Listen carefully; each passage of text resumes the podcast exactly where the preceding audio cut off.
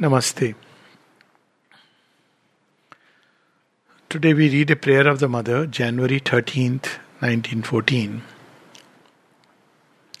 So, neither life nor yoga, certainly not this yoga, move in a straight line. This is one of the among the many illusions. This is one of the illusions that human beings carry. So they plan their life in a linear way. You know what is linear planning? According to reason, you plan the steps. Your steps are this. I'll do that. I'll do, and so they are. You know, but life is a horse or a knight in its cover. you know how in chess the knight moves. Knight is a strange fellow. It doesn't move in a straight way. It moves daigar, and uh, it's a very dangerous fellow. because you it's difficult to anticipate the move of the knight. So life is like that. It touches a point, uh, then touches another through lives. That's how in ordinary life it happens. So what happens in yoga? In yoga also the yoga shakti, the divine force, the mother's uh, light, her love touches a point. Initially it's a point which is more ready and then when that is prepared it is not like now you can stay in that wonderful, beatific place. That's the old yogas did that mistake. They found a little spot which was open to the which was open to the gates of grace. And in that part they lived. So they didn't come out into life because life meant that you will again be into that same flow, the same mud. Uh, for instance, the Gyan Yogi would take his seat in some place and he would live contemplating this thought and his interaction will be with the world will be only in terms of some disciples coming to whom he will transmit the knowledge. Or the um, i mean you would never see you know those this is unique where the mother herself and uh, yogis like Nalini Dat, Dyuman Bhai going to the marketplace. Imagine a you know a, a real yogi going with a sabji thela into market and you know asking about. So yoga never entered into the field of common life. It always remained little aloof. Then it was divided into certain activities because you have to live. So certain activities were regarded as indispensable for your sharir yatra. So there are ashramas where you will see that they have uh, meditation halls, uh, huge places, or where the Guruji will give lecture, but uh, huge setups I have seen actually. But the rest of the setup will be dedicated to because a lot of people come, so langar or bhojan, that's it, or hospital because old people will fall sick, so you have to have a hospital also, and some such activities. The idea of creative expression of life will not be there. Sometimes they start a school more as a philanthropic activity. So you divide life into activities which are not which can be connected in some way. They are needed for your living or they are needed for your maintenance of life. And the rest are left outside the pall of yoga. Or a bhakta, what does a bhakta do in the traditional yoga? He sits in ecstatic contemplation of the Lord. So he will be in his uh, temple um, where he will be enjoying the presence of the Lord. He will sing, he will dance, he will be immersed in bhakti, in bhava samadhi, in ecstasy. So it's only first time we see in the yoga of the Gita that yoga entered into the field of life. So, and what Shri Krishna is Shri Krishna. What field of life? Straight into the battlefield. So that way, you know, Shri Krishna did something which was two things he did. Many, many things, but two things very, very unprecedented. One is he made yoga enter into the right into the thick of battlefield. And second is released stream, streams of bhakti. That was something unique, both where Shri Krishna's uh, spiritual action. And that way, if you see, Sri Aurobindo carries that work further. That's how Sri Aurobindo said, we are carrying Shri Krishna's work further. So he entered into the field of life, but yet the um, operating system was the same trigunas. They had to be changed. So that change Krishna anticipates but doesn't actually change it because that needs the coming of the Divine Mother and preparation of the earth, truth consciousness, all that we have shared earlier. But here in this yoga, coming back to the issue, a point is touched which is very beautifully touched. There is an awakening, there is the rush of experiences. But then they, there are other points which are like dark. See, in religions, what happened? There was a mystic lamp lit here, but the rest remained dark. Or if you take science, there is a little uh, corporeal mind lamp is lit here, but the rest remains dark. So other points begin to be touched. Now, when each point is touched, it is a new challenge, it's a new journey, new discovery, new working. But the beauty is once an opening is done there, then again there is a massive influx. So you are gaining. It's like, you know, in a house you touch up one wall and after some time the wall looks very nice. But you want to open a window there. Then what happens after some time? You do an opening there. Now, when you do that opening again, it's like gargar and sound and all that. Then, after some time, again a window. Now, again, it no sensible person will ever make the whole window there because it'll get dirty. Then something else. So, like that, for a long time, there are several places where the working is going on until you reach a point where now the whole house is more or less ready, and then you do the interiors. That's how houses logically should be made, no? So, something very similar happens in the yoga that different points are touched at different intervals, and what we have to do is to keep invoking the grace, whichever condition we are in. And then a time comes when that also part opens. And when that happens, opens, there is a massive influx of love. So you there is a wideness, like a wider opening into the light from two different angles. Then there is a third opening, then a fourth opening. So literally, as I keep saying, that out of a little trickle of water, once in a while, Purana time ka village, you are pulling from the well, a lot of effort. Then you add the tap, and the tap will come at fixed time. I don't know whether you have experienced or not. And kachara jama ho gaya, to little bit trickle. So that's the beginning of yoga. But end point is jacuzzi. end point is a nice jacuzzi opening here, opening there, opening there, opening there, all around. and that makes the yoga wonderful, but also challenging, engaging, and delightful. So we read this prayer January 13th, 1914. And when you read the whole prayer, then you get that sense. When you read in the beginning, it's like one wonders that naturally she's describing an experience at a given point of time. And then she will go back and speak of how this experience came. Thou hast passed over my life, O Lord, like a great wave of love.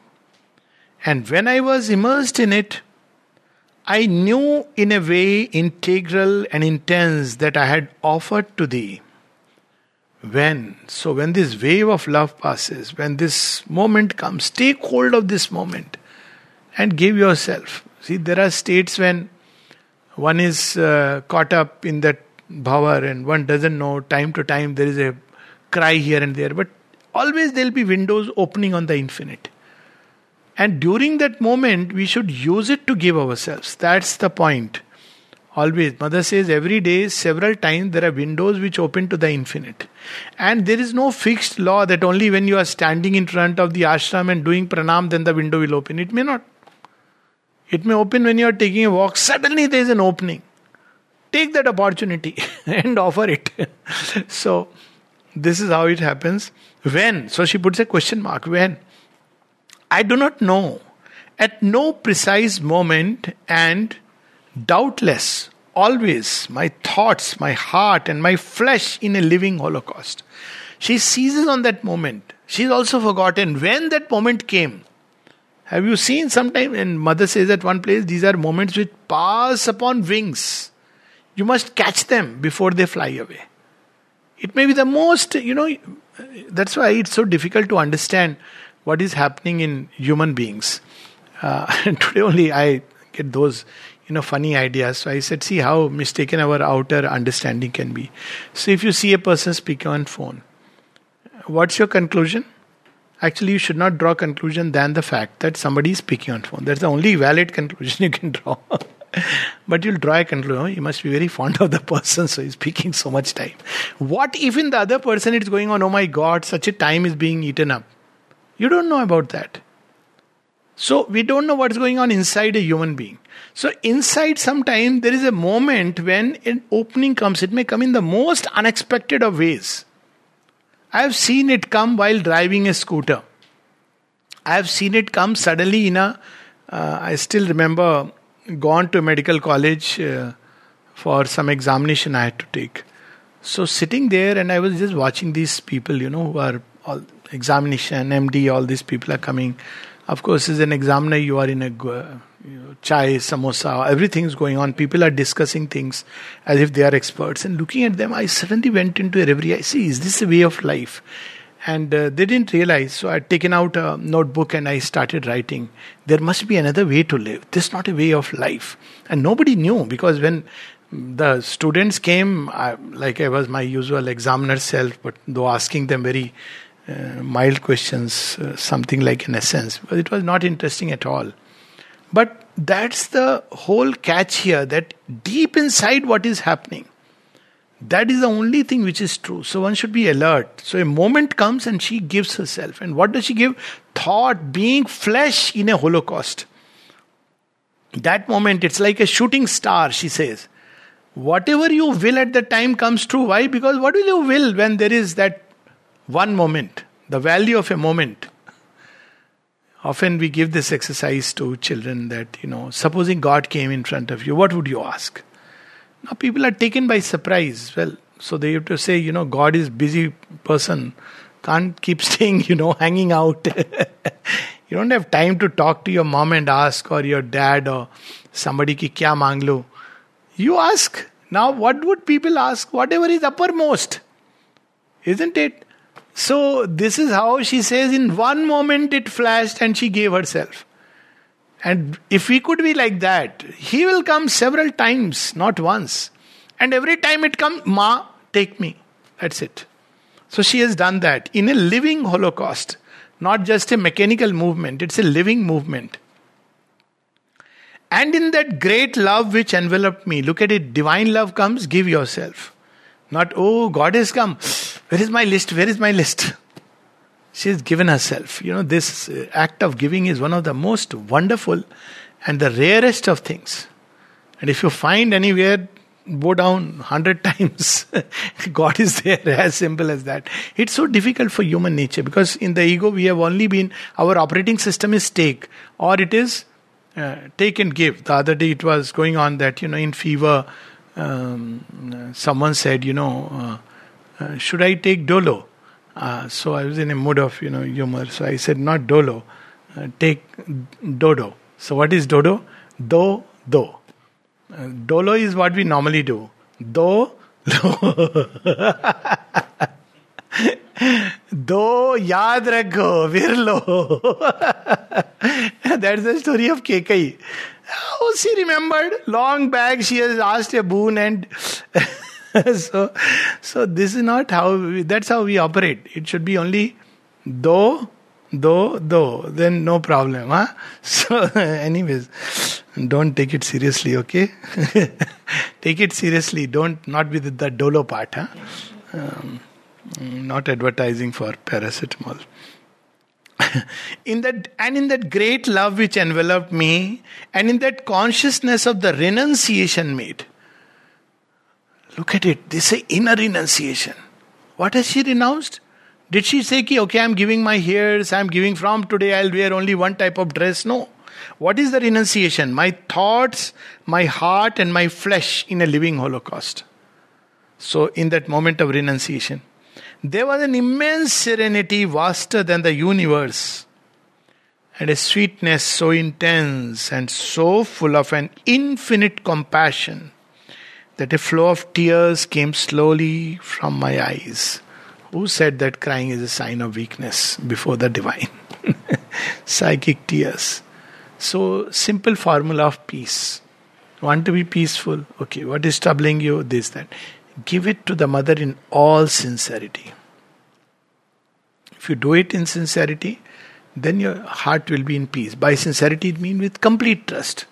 Now you're given to her. No, it's her problem. Imagine physically if she is there and you have told Ma, this is my problem. Okay, okay, she is heard and you're given to her. After that, if you ask me, you have no business to worry about it. Because she knows now. You have given her in real sincerity. Now it's her problem. What she will do with it, she will give you the desired result, undesired result, whatever it comes. So, this is how she says that when you do that, there is a serenity and a sweetness. Why sweetness? Because something which was closed inside has opened. And this compassion, because you look at life, you understand its smallness, its littleness.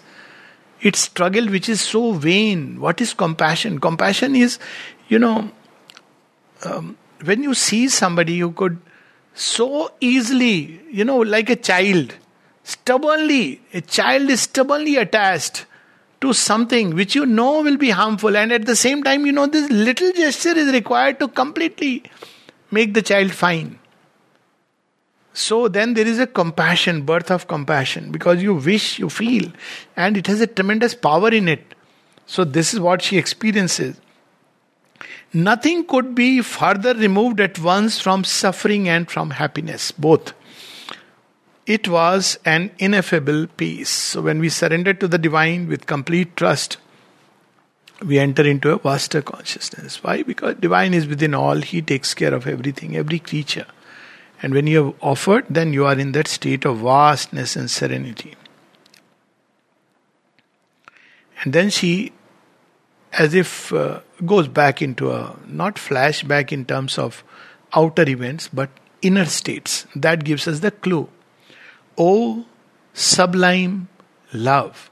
Now you see, now she is not using uh, how Sri Aurobindo and the mother, one of the things they have done, which is very beautiful. Um, all these beings and forces, uh, they have turned into something very, uh, almost one can say, aspiration. Even a secular person can aspire. What is that love with a capital L? All of us carry an ideal of love. Now, if you approach is approach in the religious way, the only god of love we have is Kamadeva. I think there is no temple dedicated to Kamadeva, whatever it is. But that's not love. The original god of love is Mitra. Mitra and Varuna they go together. So ancient uh, Vedic Rishi will say, Oh Mitra. Even in one of the prayers of the mother, she addresses to Varuna and Mitra. But here she is addressing to love anyone, anywhere, doesn't matter. The ultimate source of love, doesn't matter what you call. So she says, You are the center of our life. Marvel of marvels. Love is the marvel builder. Its touch can really change uh, even a stone into a sweet spring of life. I find thee again at last, and I live once again in thee. So, for a moment, it is as if covered. And then she finds again. So, this is the whole thing that she is describing as an experience. But how much more powerfully, how much more consciously than before. So, it is like there is, you have found that love in a particular mode, in a particular way. Then there is a wailing and then you rediscover love. And when you rediscover because there is another opening which has taken place it appears as a marvel of marvels. And so this what she describes. How much better i know and understand thee each time i find thee again my communion with thee is more integral more complete more definitive this is the integral yoga you have found in one opening in some part, then that's fine, it's good, that's happening. Then another part opens. Then a third part opens. Then a fourth part opens. All of them are opening doors to love, different ways. Till finally there is an integral opening. And with each opening, you understand something better of its mystery this is not a suggestion that you must keep on, you know, falling in love. It's not about falling in love. It's about experiencing that love within yourself. It's not about, you know, an outward thing, but inwardly, that experience that one has with the divine. Here she is referring to that opening with the divine. But that opening can come in so many ways. O presence of ineffable beauty. So, always with this love, these two sisters are always accompanying her. One is beauty, and the second is Ananda. And the action of love invariably brings harmony. If there is disharmony taking place, any place, know that the force of love is diminished. Love invariably brings harmony, it's its nature. Have you seen that when you love somebody, you're much more malleable? You automatically want to you know uh, adapt yourself. But the moment you become rigid and tight that means the power of love is diminished. Love brings harmony. It is the builder of bridges. So beauty she addresses love as o presence of ineffable beauty o thought of supreme redemption Why redemption? Love alone can redeem from the most material state. It can touch and redeem even the most obscure matter. It can awaken to beauty. And that's why, in one of the places, when mother looks at the objects and she sees them, she says that, you know, they have been pulled out by the marvel of divine love. You see, you pick up a seashell, pick up some people have those wonderful, they shape objects very beautifully. So it's like the marvel of divine love which brings out some beauty out of that. How? How does it happen if you look at now some people say, no, no, no, this is all sentiment. Tell me scientifically. So what happens? You look at a stone so, scientifically, your analytical mind, this is stone. Your practical mind, I can use it as a paperweight. Your nasty mind, I can throw it and hurt somebody. Right? This, this is how the mind operates.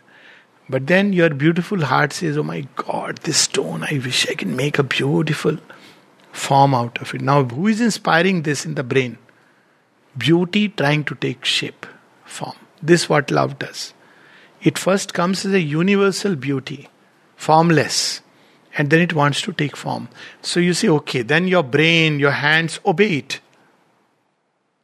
It could be a stone, it could be a picture, painting, it could be a writing, anything. So that love begins to take form and shape. And there you have the wonderful uh, presence in the form. This is the power of love. So love can literally bring alive. Otherwise, you can't do it. You see, things which are done without love. You can know them by the fact that they will be so cold, they will never inspire in you the sense of either gratitude, joy. Uh, that's the difference between hotel food and mom's food. That's how it is commonly described. But otherwise, also, you see, you you when you see why Sri Aurobindo's writings give joy in spite of you know sometimes not being able to understand Many people say we can't understand, but when they read the synthesis, they find such a joy. Why? Because it's an act of love. Imagine the same thing written by a scholar, the Life Divine, first paragraph. 10,000 years back, according to so and so, Matthews and Arnold's, there was human beings. Then, according to the research done in Africa, by the time you have finished, you say, Kena kya what, is, what are you trying to say? And then yes, there were people who were moving around the jungles, who were, uh, you know, shamanistic rituals. You're totally lost. no joy in it. But what does Sri say? This is the earliest preoccupation of man. He's seeking he is man the seeker in his conscious thought. What is he seeking? He is seeking the same things that he seeks today. What was he seeking?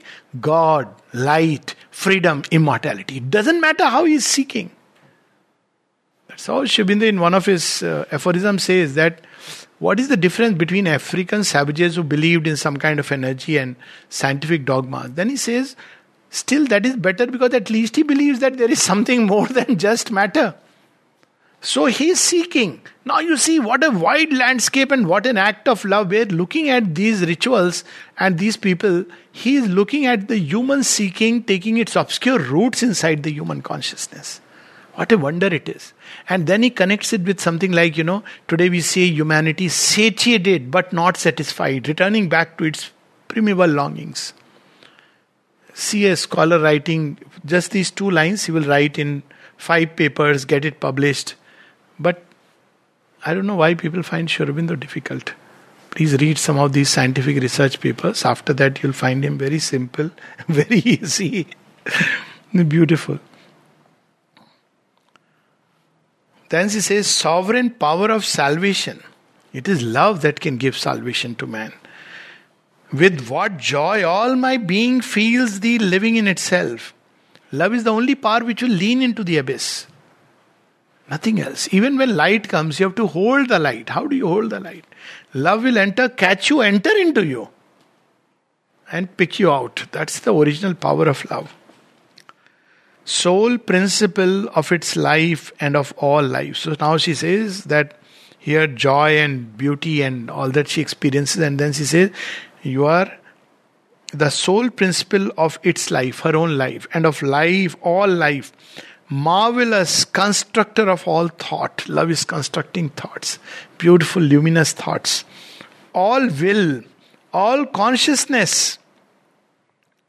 Upon this world of illusion, this somber nightmare, thou hast bestowed thy divine reality, and each atom of matter contains something of thy absolute. This is about that power of love, sublime love. Without it, imagine what this world would have been. Often, when um, you know people talk about artificial intelligence, big thing nowadays, and you know they will have robots and all. This. What is the difference between robo and human being? Somebody was even suggesting it's much better to have a, a robotic doctor, artificial AI doctor, because he'll tell you exactly disease medicine much of doctors have become like that you know their mind works okay what are the what are the protocols people who talk about protocols i honestly believe they are not doctors. Because medicine is more than protocols. Protocols even a computer will tell you you don't need a doctor. You put into the computer feed it and computer will give you protocols. Sir take this medicine three times a day this five times it'll be more accurate. But what is it that makes a human being a human being? It's not just knowledge. Knowledge of this informational kind you can feed, but you can't feed love. Love is something what maketh a man. It's something very amazing. So she says that in this illusion, thou hast bestowed thy divine reality, and each atom of matter contains something of thy absolute. Thou art, thou livest, Thou art radiant and reignest. So again and again she reminds us to turn to this presence, to this divine presence in matter. That is the source of redemption. All else is nightmare, illusion. We'll run from one illusion to another. Where is the hope? The hope is in this divine presence, which is in each atom of existence. In each cell, it is there. We'll close with this line upon this world of illusion, this somber nightmare, thou hast bestowed thy divine reality, and each atom of matter contains something of thy absolute. Mark her words, each atom. Thou art, thou livest, thou art radiant and reignest.